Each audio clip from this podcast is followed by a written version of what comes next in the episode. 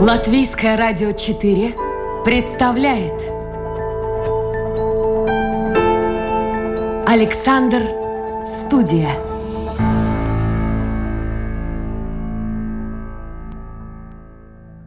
Здравствуйте, друзья! В эфире программа «Александр Студия». Как обычно, в это время с вами автор и ведущий Александр Алексеев. Ну что ж, наступила весна. А весной обостряются болячки, обостряются всевозможные психологические проблемы. Да, в общем-то, и в мире неспокойно. Поэтому сегодня хотелось бы поговорить с гостем сегодняшнего эфира нашей программы о том, как же выжить в это непростое время. Какие он советы дает как коуч. Итак, в гостях у нас сегодня коуч Вадим Жаринов. Вадим, доброе утро. Доброе, добрый день, доброе утро, Александр. Ну, как коуч я, пожалуй, совету давать не буду, а как да. выжить лучше всего в такое время... Ну, пожалуй, с удовольствием. И это, наверное, такое главное, ну, главное желание, которым бы я хотел поделиться. А вот вы частно практикующий, в общем-то, можно сказать, да. специалист. К вам обращаются кто чаще всего? Что чаще, это за люди? Да, чаще всего обращаются люди, у которых есть задачи по... Э, связанные с развитием того, с чем люди уже умеют взаимодействовать. Ну, это в прямом переводе это тренерство. В прямом переводе это тренерство, когда человек, который, как кажется, умеет бегать, да, приходит к тренеру для того, чтобы поставить, да, поставить стопу, выбрать правильную форму, выбрать форму тренировки. При этом советы, как правило, я даю нечасто. Ну, в тех случаях, когда человека нет какой-то информации. Ну, хорошо, но можете привести да, конкретный пример, какой-то случай, ну, один кейс, из последних. Да? Угу. Ну, скажем, распространение, необходимость, точнее, кейс – это необходимость распространения своих творческих ресурсов, да, то есть работа с художником, и у которого есть картины, у которого есть работы, ну, не только картины, это имеется в виду и роспись, ну, в общем, живопись, да? То есть и вы желание... работаете только да. с теми, кто связан с миром искусства? Нет, не только. Ну вот, не если только. Немножко так это приземленнее, да. чтобы было бы слушателям mm-hmm. понятно, потому что ведь среди наших слушателей, конечно, есть да. люди, интересующиеся искусством, мы об этом еще немножко поговорим попозже, да, да. но э, в большинстве своем все-таки люди где-то работают. Вот что их приводит к вам? Как правило, приводит необходимость получения каких-то новых, новых способов, новых ресурсов. Ну, например? Поиска внутреннего ресурса или нахождения новых способов. Распространения, скажем, продаж или организации своего времени, организации пространства. Продажа или выход на новые рынки сбыта так. и продажа, так сказать, его работ. То есть он не может продажи. Без вашей помощи продать свои работы? Может. И тут я не столько оказываю поддержку в том, чтобы распространять его работы, хотя такая, такая возможность у меня тоже есть, сколько я содействую в том, чтобы человек смог сформулировать точнее свой манифест, скажем. Именно как профессионал. Потому что на сегодняшний день быть просто узко, узким специалистом, который занимается только росписью стен или только живописью, этого уже мало. Этого совершенно недостаточно на сегодняшнем этапе. Человек даже творческой профессии вынужден и должен развиваться, быть и менеджером, и понимать психологию, и понимать э, цели, и, скажем так, интересы своего покупателя, и разбираться в огромном количестве. Ну, тогда получается, что сфер. Он создает свое произведение, неважно, это скульптура, графика, это живопись, да. не потому что вот так велит ему сердце, а он рассчитывает на то, чтобы это произведение продать, и тогда уже появляется заказчик. И он создает свое произведение уже не для себя, как бы не выражая себя, а подстраиваясь под интересы и вкусы заказчика. Так получается? Тут я не могу выразить этого. Я не знаю, у каждого человека это может быть по-разному. И что является его корневой ценностью, это открывается даже для самого человека не сразу. Но быть в какой-то степени более защищенным в плане того, чтобы иметь возможность писать от души и при этом понимать, что защищен в плане того, что...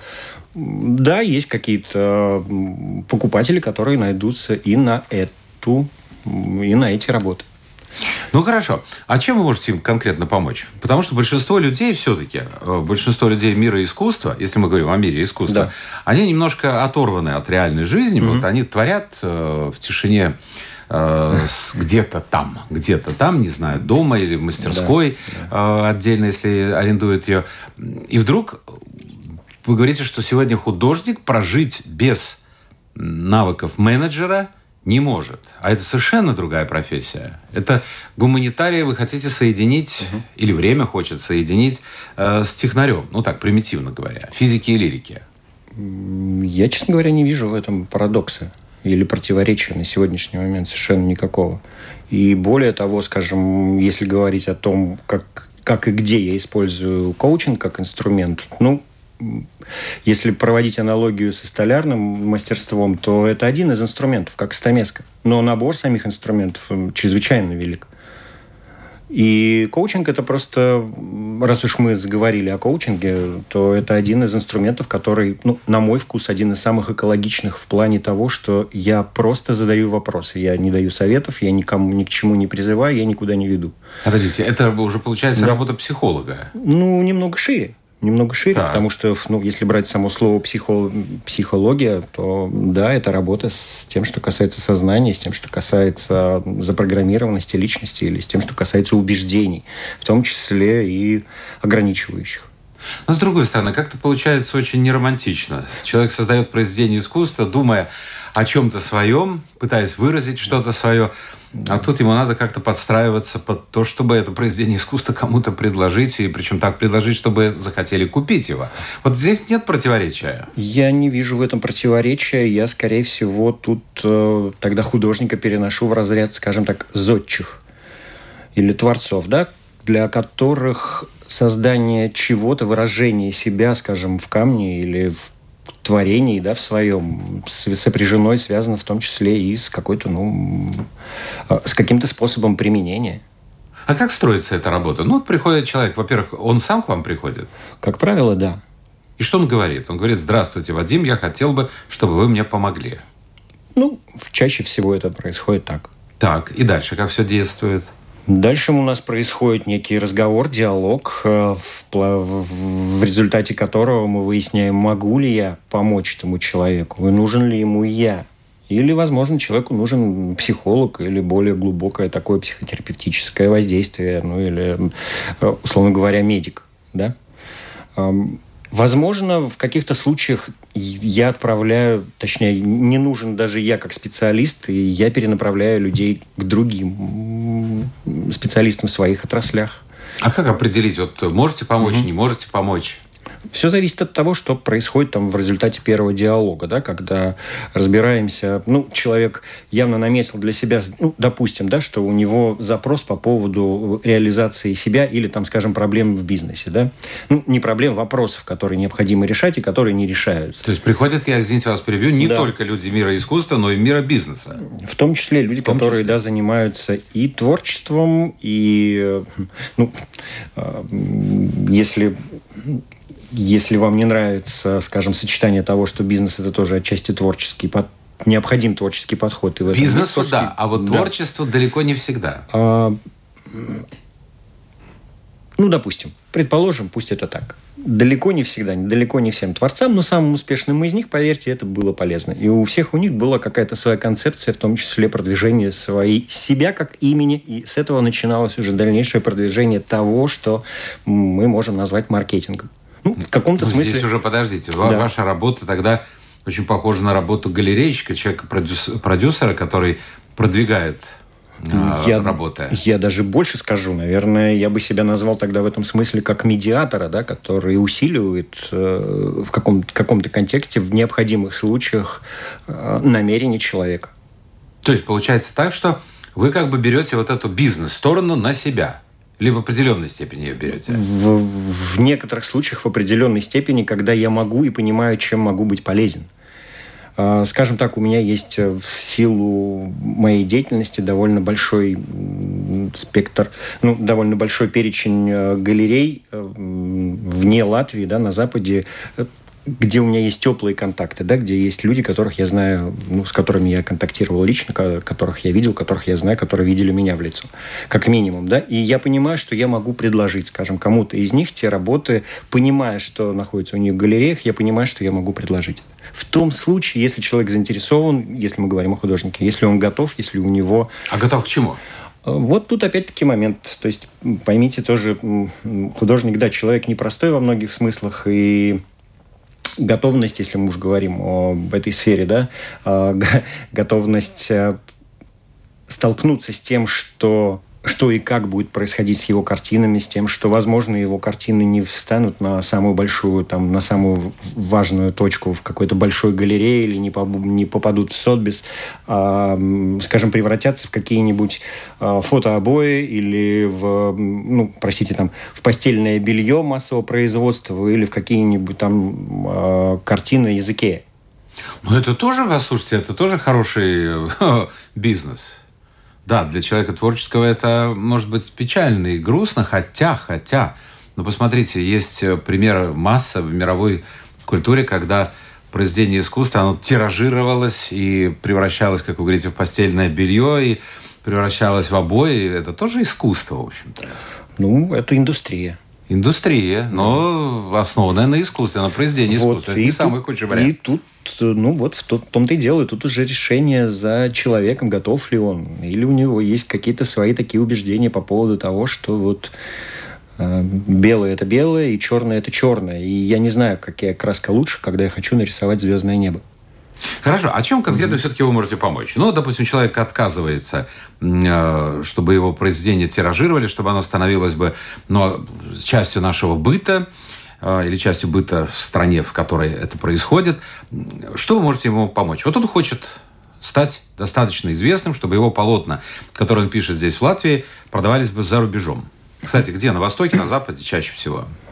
Пожалуй, на Западе. На Западе. То есть там больше платят, больше рынок. Да, там больше, больше рынок, и там больше, скажем так, он насыщеннее, энергичнее. Итак, чем вы можете помочь конкретно? У вас есть контакты с галереями? А, ну, в том случае, опять-таки, если я понимаю, что мне самому интересно взаимодействовать с этим. И если мы уже переходим в, в разряд агентов... А вот, вот сразу же вопрос. Да. Вы говорите, заинтересован... Заинтересован в каком смысле? То есть вам нравится его произведение, поэтому вы хотите принять участие в его, mm-hmm. м, скажем так, популяризации? Или какие-то другие причины? Не только произведение, это целый комплекс. То есть просто произведения, нарисованные на картонке, ну, этого, скажем так, мало. Если это уже достаточно сложившийся сам по себе человек, у которого есть свои намерения, есть, есть энергия для того, чтобы продвигать себя, есть какая-то интересная история выраженная, есть бэкграунд, да, тогда, возможно, это интересно. В других случаях я могу просто поддержать человека в том, чтобы не отказываться, скажем, от своего ремесла. И то это уже не совсем то, что касается, скажем, коучинга. В плане коучинга я могу понять, задать вопросы и расчистить для человека территорию. Это очень интересно, когда, знаете, как неудобный вопрос сам себе не задашь. А что значит расчистить территорию? А вот это и значит, что иногда мы не можем внутри, общаясь с самим собой, со своим голосом внутренним, мы редко как бы выходим на парадоксы. Когда человек вдруг говорит вслух те вещи, о которых он подозревал где-то в глубине себя, но ну, например, он не мог слышать это. Так более приземленно было, понятно, слушателям. Ну, слушайте, я так даже не могу сказать, да, ну, скажем, ну, представьте, что человек, который всегда держал у себя, ну, или какое-то длительное время держал у себя в голове, ну, скажем так, убежденность о том, что он либо может, либо не может, вдруг открывает, что, ну, скажем, что он не художник, да, потому что, ну, в семье это не, при... это не признавалось, или что человек не может заниматься этим, потому что это не принесет средств, вдруг неожиданно для себя вслух выражает, что это связано с какой-то его глубокой ценностью, да, и, возможно, что он не художник, но это способ его проявить, его какую-то там, скажем, детскую травму, допустим, вот в таких больших кавычках, да, как один из сотен вариантов. Когда человек в детстве запирался, начинал рисовать, потому что это было, ну, как компенсация, да, для того, чтобы выразить его состояние эмоциональное. Вот. И это становится открытием, когда человек вдруг, ну, не вдруг, а вот в результате какой-то работы понимает, что это на самом деле не цель. Это один из таких терапевтических внутренних защитных инструментов, так скажем. Ну, можно сказать, хобби, увлечение, это идущее с детства. Чуть даже больше, чем хобби. Хорошо. Это такой, да, мир, в котором человек чувствует себя защищенным. Ну, это прекрасно. Великолепно. Но это же не обязывает его выставлять свои картины и мечтать о том же аукционе Сотби. Именно. именно об этом. То есть, возможно, в результате этого диалога выясняется, что человек не столько хочет быть художником, а сколько находится в ситуации, которая требует, ну, так скажем, если не вмешательства, то требует трепетного, бережного отношения и выхода из нее. Ну, тогда это уже будет уже, уже своеобразная какая-то терапия, может быть, сказать. В том числе. Вот таким образом. В том числе. И вот тут вот я совершенно согласен в том, что я не всегда знаю, к чему приведет сессия. И даже если мы оговариваемся, гораздо проще сотрудничать с людьми, у которых есть, ну, вот, э, совершенно четкие там задачи, связанные уже с действующей системой, да, сложившейся, действующей, но необходимо ее развить, да, так как, скажем, там работа с режиссерами или сценаристами, у которых есть понимание, что что-то не так с диалогами, да, например. Но сама канва, сам фильм уже ясен.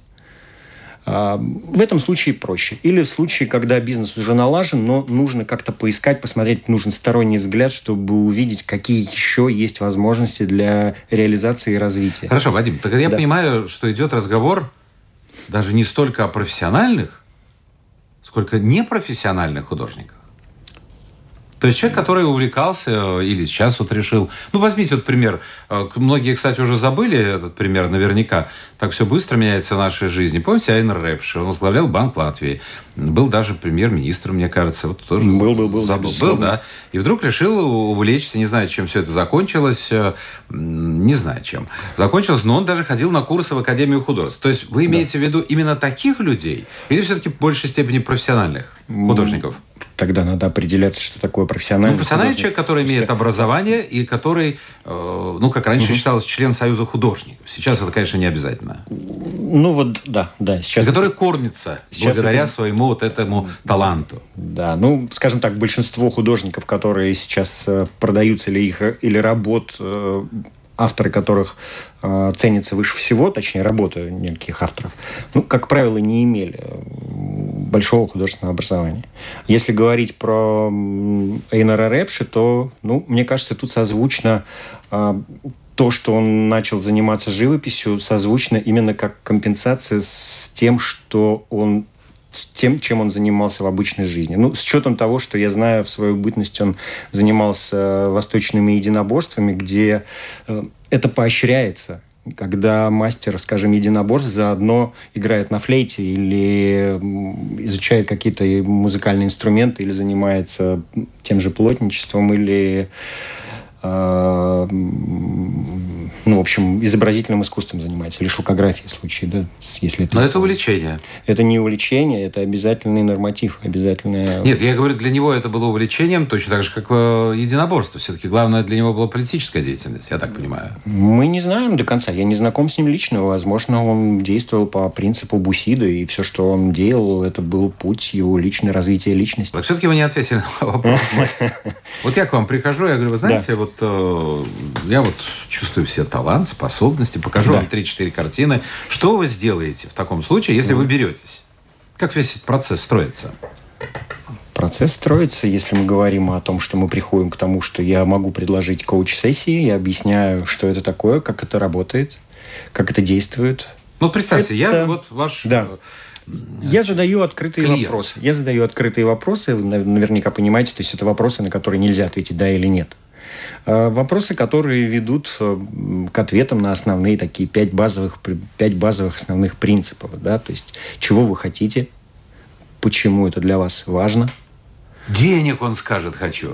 Возможно, денег. Тогда, тогда можно да? уточнить. Конечно, конечно. И если человек не говорит про деньги, то стоит еще несколько раз перезадать этот вопрос, потому что где-то в итоге именно эта ценность и выскочит. Или слава всемирной. Почему нет? Почему нет? Абсолютно. Может, даже не всемирно, а славы в совершенно конкретных кругах или просто какого-то маленькой долики признания. Знаете, как это? Плох тот солдат, который не мечтает там в ранце маршальский жезл носить. Кажется, да, быть генералом, если, да, да. если он не Швейк. Да. да. Ну, хочет. Что вы можете ему посоветовать?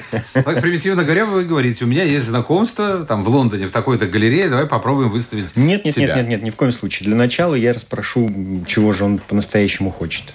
Вторым, последующим этапом я расспрошу, почему это так для него важно. И это не семью одни... кормить надо.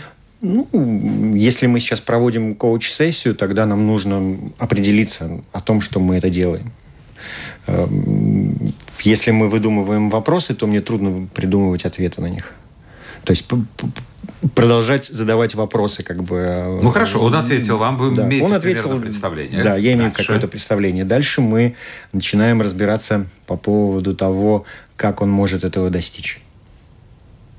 А как, как вот может достичь? Вы, кстати, у вас фраза прозвучала mm-hmm. несколько неожиданно. Мне кажется, вы сказали, что среди очень известных художников, людей мира искусств сегодня в мире достаточно много тех, кто не имеют, ну, я не знаю, может, базовое образование все-таки есть, но не имеют большого образования. Мы так примерно высказали. Во, во многих случаях никакого. Если говорить, скажем, про Энди Уорхола или, э, или Бэнкси, например. Или... Ну, вот, кстати, насчет... Да, да. Уорхола вы упомянули, и, в общем-то, очень правильно, потому что Уорхол растиражирован был и при жизни. Угу. Насколько это возможно, и причем, ну, я не знаю, наверное, он не возражал, хотя вел такую своеобразную жизнь. Бэнкси – это вообще, ну, для слушателей, скажу, это товарищ, который, которого никто не знает, во-первых. Да, да. И не знает, как он выглядит. Козьма Прутков, да. Да, но его произведения... Если их можно назвать произведением, ну, наверное, mm-hmm. они с точки зрения сегодняшнего дня восприятия искусства, они считаются произведением искусства, пишут на стенах. И это был пару лет назад вообще анекдотичный случай, когда на аукционе было, было приобретено, причем за бешеные совершенно да. деньги, произведение того же Бэнкси, которое тут же развалилось. Это не, была идея. Не, не просто развалилась, а было уничтожено. Уничтожено полностью. В Шредере, да, было разрезано. Ну, послушайте, мы сейчас уже подходим к вечной теме, как... которая началась, наверное, еще задолго до всех этих черных квадратов Малевича. А где, а где кончается искусство и где начинается, ну, не знаю, вот... Культура. Да не культура. Ну, какая вот культура? Живопись. Да не живопись. Но я не знаю, где начинается вот продуманный такой, м- четко очерченный путь к славе. Неважно что, но главное как. Вот, вот как? Вот я создаю такое-то, такое-то, которое будет воспринято. Ну, да. вот в чем... Скажите мне, пожалуйста, потому что... Я, почему я перешел к этой теме? Я знаю, что вы сотрудничаете в международной компании «Оператор выставок живописи и современного искусства». Мы подошли уже к теме угу. современного искусства. Вот объясните человеку, вот мне, например, а в чем, собственно говоря, искусство, произведение, которое рассыпается прямо на глаза, причем только что за это произведение заплачены огромные деньги? Тут очень много таких, очень много аспектов. Отвечая на ваш вопрос, ну, я бы ответил одним словом – хайп. Поднятие, поднятие интереса, поднятие просмотров, поднятие, в общем-то, цитируемости этого автора и распространение информации о нем. Это с одной стороны. С другой стороны, совершенно не факт, что цель, изначальная цель, это именно это. Мы не знаем на самом деле, что было изначальной целью и какие, что двигало, и что двигало, в общем-то, этими авторами, как в создании этого проекта, как в последующем, ну, технологии его распространения и так далее.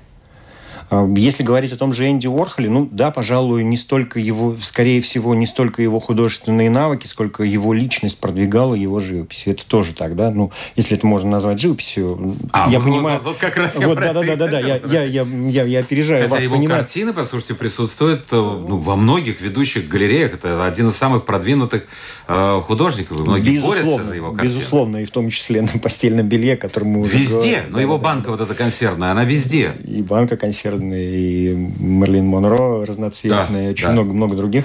А, да, это часть такого поп-арта современной, современной, современной, современной культуры. При этом я понимаю, что большое количество классических живописцев или людей, которые посвятили себя, ну, точной передаче объектов, да, они не согласятся, и для них это будет весьма обидно, да, сравнение, сравнение, ну, как бы, когда...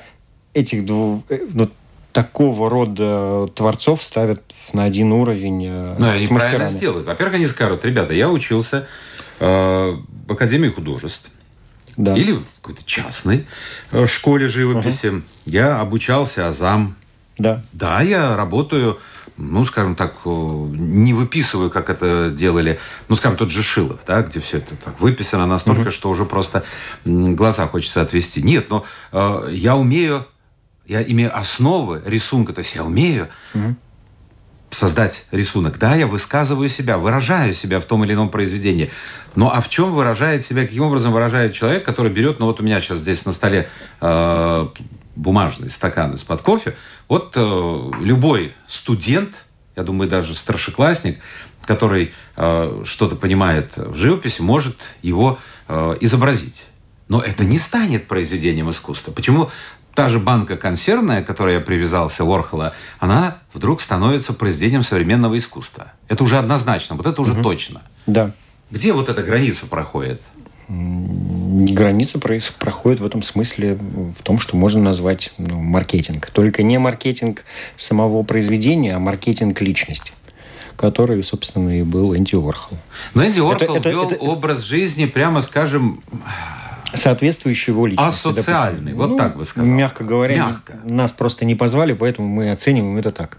Ну, ну нехорошо. Пьянство, наркотики и так далее, и так далее. Чем ты шумнее ведешь, чем громче о себе заявляешь, без этого маркетинга стать сегодня художником или человеком, которого ну, покупают его произведение как художника, невозможно. Так ну, получается? Не совсем, наверное. Я не столько хочу стать на защиту Энди Уорхола, он во мне не нуждается. Во-первых, это был период определенный, да, когда это было естественно. Да. Во-вторых, он был в каком-то неком своем сообществе, society, да, где это... и считалось нормой, и это было неким таким протестом, вызовом, и на волне всего вот этого вот культурного слоя того же конца шестидесятых, начала семидесятых годов, когда зарождалась поп-культура в целом. И это касалось и музыки, это касалось живописи, это касалось архитектуры, это касалось, ну, в общем и целом, да, тех всходов, которые были посеяны еще ранее, да, в пятидесятых. И тут как бы, ну, да, просто какие-то такие некие проявления. Многое совпало. Безусловно. Безусловно, совпало много. А если говорить по поводу живописцев, ну вот один из моих любимых э, авторов – это Марис Эшер. Возможно, вы знакомы с ним. И он был отчислен из Академии с формулировкой как раз за неумение рисовать. Что происходит? Что должно случиться? Вот человек вдруг становится звездой в живописи, в искусстве, а другой нет. Угу. Моцарт и Сальери. Ну, знаете, как... Чтобы многого добиться, нужно правильно родиться. Это такая шутка есть. Во многих... У меня есть доля правды. Да, во многих случаях в этом есть, конечно, правда, потому что это мерит, ну, некий потенциал человека, предрасположенность к той или иной сфере деятельности. Потому что очень часто мы выбираем, точнее, делаем свой выбор, следователи, выбирать свою мечту, исходя из того, что нас окружает. Но не всегда это является тем, что на самом деле соответствует нашему какому-то глубинному, глубинной ценности. Вот как я вам приводил пример, когда для человека э, живопись была не столько предметом его цельностного, цельностной реализации, сколько э, нишей, в которой он справлялся со своим стрессом. И совершенно неплохо в том, что работы этого человека были замечены и превратили его, ну, скажем так, не в мастера великого, но, в, по крайней мере, в художника, который может продавать свои работы, который может сам себе сказать: «Я художник», ну, и там потому дальше что я уже... себя, не имея диплома, mm. так себя ощущаю. А неважно. Давайте тут, давайте тут так просто тогда не будем разделять это все по крайностям, да, то есть либо-либо. А от одного до десяти, да, то есть, ну, назовем, скажем, живописца, который имеет и образование, и проявился себя в этом, потому что огромное количество людей, которые имеют образование, не пошли по этой специальности, не занимаются. Да, кстати, ею. Мне ректор, бывший ректор Наумов нашей Академии художеств называл цифры, я сейчас не помню точно, но более половины, более половины выпускников Академии художеств не работают э, по своей основной специальности. А лет через десять еще меньшее количество. Это, знаете, это как история про э, художника, который стал оформителем, который стал оформителем, который стал дизайнером, дизайнера, который стал архитектором, и архитектора, который стал девелопером. Сейчас печально, нет? Почему нет?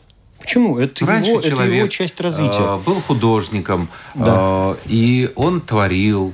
Он создавал лучше или хуже. Кто-то угу. получал дипломы, кто-то получал награды, кто-то этого не получал. Угу. Но, тем не менее, он говорил, я художник. Да. И государство даже эм, давало им возможность э, специальные студии содержать. Да, государство содержало фактически, если он был членом Союза художников. Да, да, да, да. То сейчас, сейчас в мире очень многое меняется. Это касается, кстати, не только живописи. Абсолютно очень все. Многих сфер. То есть ты должен быть мастером на все руки. Вот мне кажется, творческая составляющая куда-то уходит на второй-третий план. Я вам задам сейчас один вопрос, а потом, может быть, еще один вопрос. Давайте. Кто-то из умных людей сказал, что на Малевича закончилась живопись, искусство. Вы с этим согласны? Вы знаете, я не могу сказать, не могу назвать себя каким-то критиком или знатоком вот таким глубоким, да, живописи. Но закончилась ли на Малевиче живопись как таковая? Ну, да, саму его работу называют, в нее вкладывают этот смысл, что больше, большего ничего изобрести нельзя, да? Это как это слова Эйнштейна, если я не ошибаюсь, с которыми он уволился из патентного бюро. То есть... а, чем, а чем же тогда занимаются, на ваш взгляд, люди угу. после Малевича целое столетие? Те, кто считают себя художниками или являются художниками? Берут черный холст и начинают рисовать на нем. Как кто может?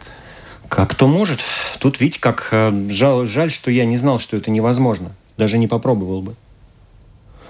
Многие люди не слышали о том, что говорят эксперты, и поэтому смогли достичь. Современное искусство, высокого. Оно для кого, на ваш взгляд?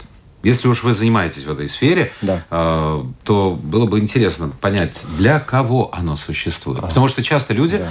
э, не имеющие какого-то элементарного знания, я не говорю об образовании, нет, да. ну, не читающие книги о живописи, э, не знающие вообще художников, да. э, но они знают, у них есть набор такой джентльменский, вот Леонардо, вот Рафаэль, вот Шишкин, э, угу. все понятно. А, а вот это черти знает что. И еще следует обычно фраза, причем это везде, следует фраза, что вот мой внук или мой сын создал бы значительно лучше.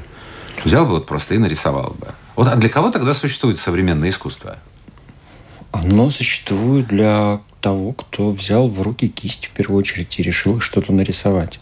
И оно существует для тех, в ком это вызвало некий резонанс. Хотя бы для того, если ты остановился и посмотрел хотя бы там лишние тридцать секунд, возможно, ты не увидел смысла, как у каких-то, да, там серьезных работах, не увидел какого-то, ну, там, сюжета. Но тебя задержали краски, тебя задержал мотив, тебя задержало настроение. Так бывает, когда видишь работу вживую, а не на экране. Так бывает. Особенно в атмосфере, если это там выставочный зал и так далее. Это не значит, что ее стоит покупать за те деньги, за которые, которые за нее просят. Это не значит, что я повешу ее у себя э, в комнате, да, в своей коллекции. Но это значит, что я что-то на какую-то долю секунды почувствовал, какое-то сообщение от того человека, который... Какой-то импульс. Делал. Да, какой-то импульс, который был отпечатан вот автором. Это как... классическая музыка, которая когда-то была доступна только избранным, а сегодня мы почему-то можем слушать ее каждый в наушниках. Мы тоже, я, вы знаете, скажу, что можем, правильно вы сказали, можем, но слушают ли? У меня буквально вот несколько дней тому назад был человек, который занимается организацией как раз концертов классической, серьезной музыки, угу. в том числе и современной. Да. серьезной музыки. И вот прозвучала из ее уст цифра. Mm-hmm. Для меня сначала она, в общем-то, показалась странной, даже шокирующей. Mm-hmm. Только ноль целых пять десятых процента, представляете себе, ноль целых пять десятых процента людей интересуется, и не только интересуется, но и посещают оперные театры, концерты серьезной музыки. То есть mm-hmm. искусство элитарное и сегодня. Нет, я бы не сказал, что... Точнее, и да, и нет. Да, безусловно, есть та часть искусства или культуры, да, которая можно назвать элитарным. Но скорее я бы подошел к этому вопросу с другой стороны.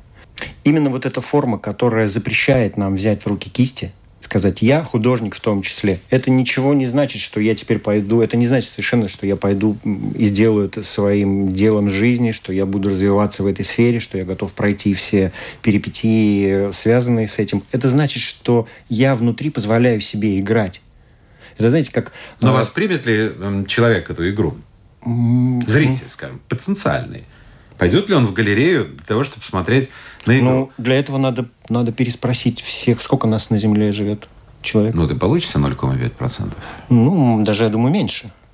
Вот а если скажите, вы ходите, все миллиарды вы людей, же тоже ходите да. в галереи, вы ходите на выставки. В том числе, да. А, вас не удивляет то, что сегодня около каждого а, полотна, около каждой инсталляции, около каждой работы угу. а, есть пояснение. Без этого пояснения а, довольно сложно понять, как правило, что же хотел сказать автор.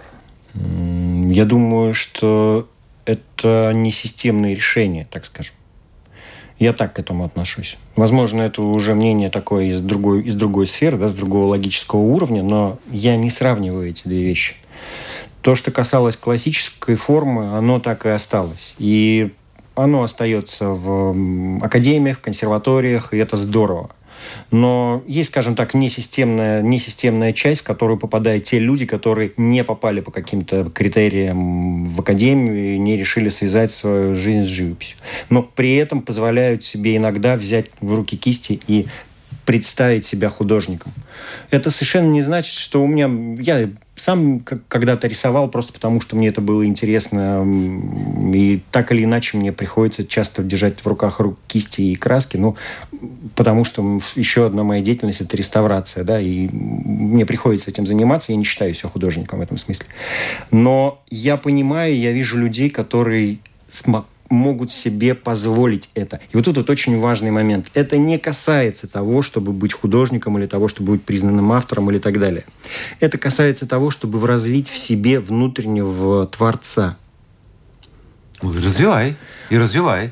Но ведь очень многие хотят выйти на арену большую. Вот в чем дело. Ну, если мы говорим об очень многих, то их еще меньше, чем тех, кто увлечен классическим творчеством, классическим искусством. Потому что Рембрандта могут назвать очень многие. Ну да, да, скажем, на слуху, да? То, что я на вам слуху, говорил. Да. Да. И то это три процента. Те, кто может назвать современных авторов, еще меньше, ну хотя бы известных, вот, которые вот ценятся, уже, которые уже стал пыль современного. Говорят, что люди не знают. Ну, получается так, что если ты не выйдешь куда-нибудь на площадь и не прибьешь свои причиндалы там гвоздем, то тогда ты мало кому будешь известен. Ну, зачем так? Зачем ну, так? это же конкретный зачем пример. Так-то? Ну, это конкретный пример. Следующим ходом он, по-моему, сжег дверь во французском банке и сел в тюрьму, и из этого как бы ничего не вышло. Тут как бы... Ну, кто-то лаял, как собака, тоже. Он же, по-моему, и лаял. Да, да, да. Вот. Да. Тут... Да, и в том числе это такое, такая форма выбрана была. А интересно, человеком. Раньше ведь такого не было? Судя что по мы, всему. Давайте, давайте, давайте разбираться, Или не что мы знаем про раньше. Что мы знаем ну, по крайней мере, раньше. То, что я читаю, и то, что я вижу, скажем, угу. о том же Средневековье, о Возрождении, угу. ну, ну, вот как-то не упоминается ничего такого. Ну, насколько такого. Я помню, да Винчи был в опале, очень большой опале, в плане изображения, в плане доступа к живописям. И, по-моему, даже в Риме его но это уже, это уже, это подвергали уже, гонению. Я понимаю, но это уже другой разговор. Это уже личные, скажем так, взаимоотношения художника и заказчика. А там был в основном заказчик или папа, или те же Медичи. В общем, я понял, что где мы находимся сегодня в смысле искусства. Я думаю, слушатели получили представление. Может, слишком умно мы сегодня говорили, но у нас остается буквально одна минута. Да. Я-то начал с чего? Я думал, вы дадите какой-нибудь совет не только для тех, кто увлекается живописью, искусством, вообще миром да. прекрасного, но как вы вот сейчас, Вадим Жаринов, сорок девять лет, взрослый человек, вы как вообще существуете в этом мире, как вы вообще... находите в себе силы заниматься вот этой прекрасной вещью, тренировать людей. Столько всего вокруг нехорошего. Ну, мой рецепт – это, наверное, любовь и вера. Я поясню, да, любовь тут, наверное, как, знаете, как наименование базовой чистоты. Базовой чистоты Творца. Вот если вам знакомо это чувство, когда вы утром приходите на работу или приступаете к делу, которое вам нравится, в котором вы понимаете, вам еще перед самым рассветом уже снилось, что вы хотите сделать, и вы уже даже видели, как вы начали, приступили к этому, к этой задаче. А в этом нету какой-то такой сверхлюбви или вот сверхэмоций. В этом есть такое спокойное состояние знания, да, и, и вот, радости. И радости. Ну, как наверное. Говорят, утром просыпаешься, посмотри на себя и, и не ужасайся. Улыбнись, mm-hmm. улыбнись. Горящие глаза. Вот то, что сейчас очень часто говорится. Вот, возможно, да. И тут неважно, какой интерес человек для себя выберет, выбирает, да, но вот иметь этот интерес, иметь этот вкус к жизни, это и есть спасение. Вадим Жаринов, рижанин, сотрудник международной компании, оператор выставок живописи и современного искусства, коуч, тренер. Был сегодня у нас в программе Александр Студия. Спасибо, Вадим. Спасибо всем тем, кто был вместе с нами. Завтра новый день, новый эфир, новые гости.